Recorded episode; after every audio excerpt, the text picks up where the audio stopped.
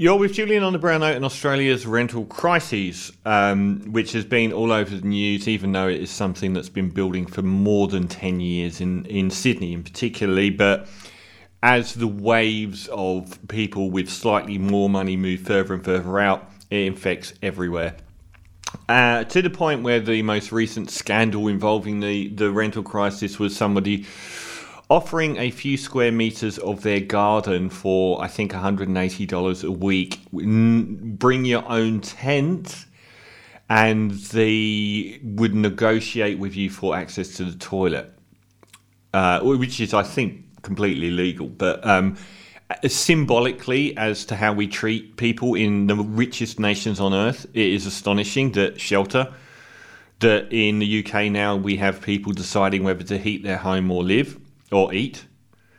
Um, in the richest nations on earth, um, the amount of people working more than one job just to be able to pay rent. Um, we've reshaped society for the worst, and it shows how badly we treat human beings in neoliberal economic environments where they just don't matter, where they exist as, um, you know, batteries from the Matrix. We're there to well, we were there once to work, and now we're there to pay other people's mortgages, essentially.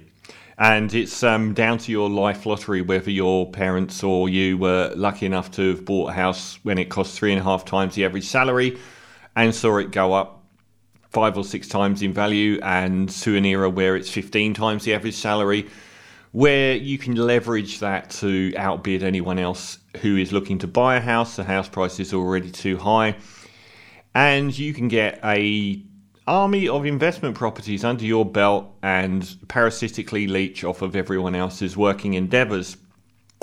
And also the job lottery itself.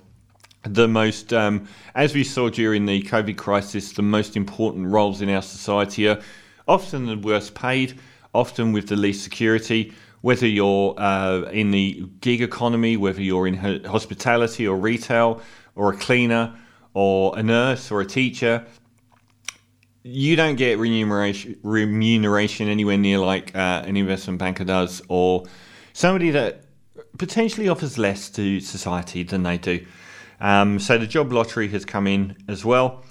Now, this whole thing was not by accident; it was by design.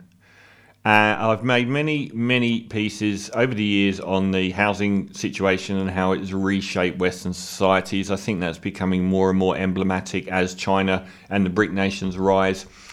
That we in the West, who once had this unimpeachable um, consumerist culture where people could afford to spend an enormous amount on goods and therefore um, bring up all these other countries by making them for us we now don't have that disposable income because no one can afford to live. Um, apart from the people that did well in previous generations. This is all borne out in this country under John Howard. John Howard did Thatcherite damage to Australia, which we will possibly never shake off. The most evil uh, in impact politician in Australian history. And the three main tenets were tax breaks for superannuation and the wealthy, franking credits, and negative gearing on investment properties you own, which over the course of um, since like the early 2000s when those all really kicked in in the most egregious ways have given people that already had properties um, one an investment that has gone up dramatically in advance of anybody's wages going up putting them ever more unaffordable to people that didn't already have a house and two it's given you a lot more money to spend on new investment properties to the extent where the renter is now captive to a mosquito like parasite that simply takes all of their money. And we will never get on the property ladder, even though I've spent in. There's a spider descending from the ceiling. Luckily, it was a small one. Um, Australia. Uh, even though I've spent half a million dollars in rent in, in Sydney in probably 19 years, I've never ever come close to qualifying for a property that I would have already been now paid off, which is uh, uh it's a mind blowing paradigm. But if I had another property that was now worth two million dollars because I bought it for hundred and eighty thousand dollars twenty years ago, I've got all the access I want to outbidding everyone else that is currently a renter. And I saw on my own street, you know, the the couples that won the auction, the young couples of battlers out there, uh, they were the ones with their dad with them every time, who was obviously putting out the money. Um, so we've got these three harbingers of doom that John Howard brought in, but now we're seeing a new paradigm, which is that they, they've struggled over and over to keep interest rates as low as possible. The Reserve Bank of Australia is having that um, right removed from them. I said over and over again, you watch, as soon as Labor come in, they'll do everything they should have done five years ago under the Liberals, but it seemed like the Reserve Bank and everyone involved was keen to keep house prices as artificially high as possible. So they did enormous damage to the economy. And then when the Liberals were on their way out, they started raising interest rates. And there is a debate as to whether doing so is actually a good thing uh, or has the uh, desired impact. But what has happened is that there are so many more people with investment properties now even when the economy is doing worse, rents go up because they own investment properties where the interest rates have risen. So they then pass that extra debt on to the renter. So even though their own value is falling, they make up the difference by increasing rent in a, an economy that isn't doing as well. And people, and this is a this is a, a paradigm of our entire economy because the rest of our economy is built on disposable income. And we're taking that away from an increasingly large proportion of the population who, who will do anything they can to just be able to afford to live. The baseline for being able to afford to live in Sydney has gone from having an average to low paid job and one day owning your own three bedroom home to not being able to afford to rent a one bedroom flat if you're a manager in an office. And that is not even joking. The baseline now to live in Sydney is so ridiculous. And the, and the, and it's it's a paradigm shift. The number one reason to go to work was to keep your wealth, and the number one way to keep your wealth was paying off a mortgage on a loan on your own home.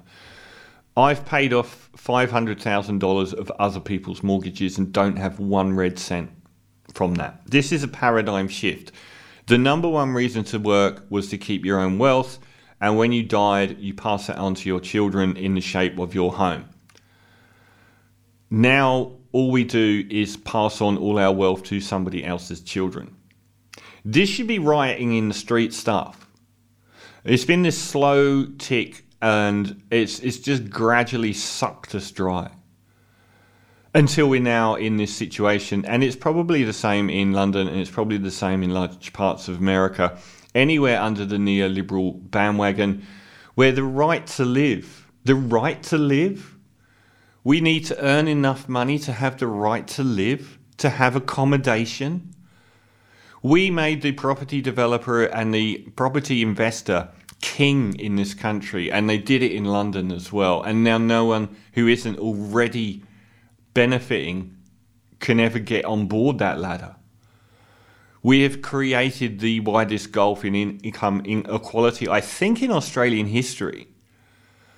And this is people's entire lives we're talking about. Their happiness, their lives, and what they can offer their children because they've spent their whole life renting in increasingly harsher situations.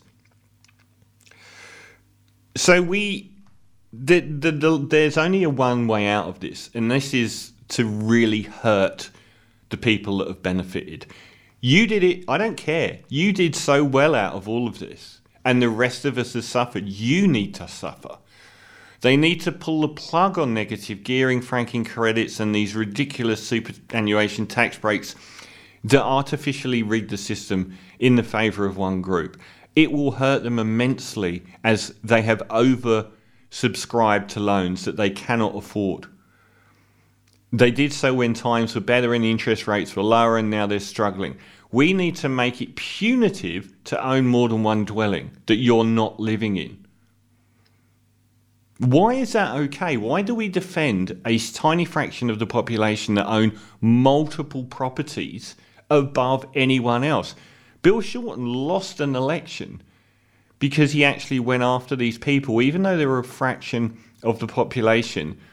The right wing news media in this country has made these people, working class people, go into bat for them and to defend their rights and to defend these poor pensioners who are losing their franking credits and you know the death tax and all of this stuff that they they took straight out of the neoconservative playbook in America. We need to hurt them. And someone's got to stand up and do so. And it's clear that Anthony Albanese is not the guy to do so, but it may happen in drips with him. We've seen some very tentative pushes backwards. But what's happening when they push back a tiny bit, the steep angle that house prices increase mean that every single day they're getting further and further away from the average person ever being able to afford it on an average wage. It's not benefiting society or the country as a whole, it's benefiting an entire group of people. No, no one ever says this. The number one people who benefit from house prices increasing are banks. Imagine you're a bank and you've got $100 billion out in loans and then 20 years later, you've got 20 times that out in loans. Who do you think is benefiting from this? There's a lot of people out there that think they're worth several million dollars, but what they've got is several million dollars worth of debt. And then they're getting five or six other people to pay it for them. It's not benefiting anyone. And even if it's benefiting a few people that have to do virtually no work, sod them. And the thing is that's really grating is they say they worked hard to get where they are. Even if you did work really hard, it didn't get you where you are most likely. What got you where you are is you bought a house when things were fair that has dramatically increased in value through no fault of your own.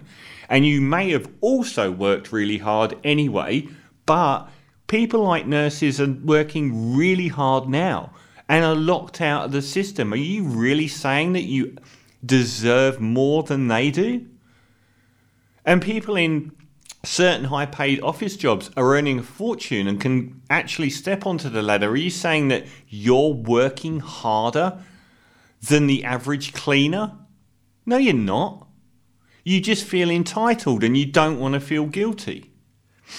So, we have to stop this incredibly unfair reshaping of society and it is probably too late because for house prices to come back to normal will take 20 years.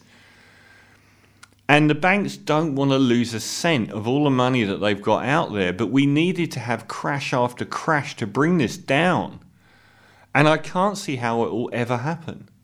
So sorry for the uh, negative end and not offering a solution, but my solution is remove everything making it favourable to own multiple investment properties today and stuff them and let's weather that storm.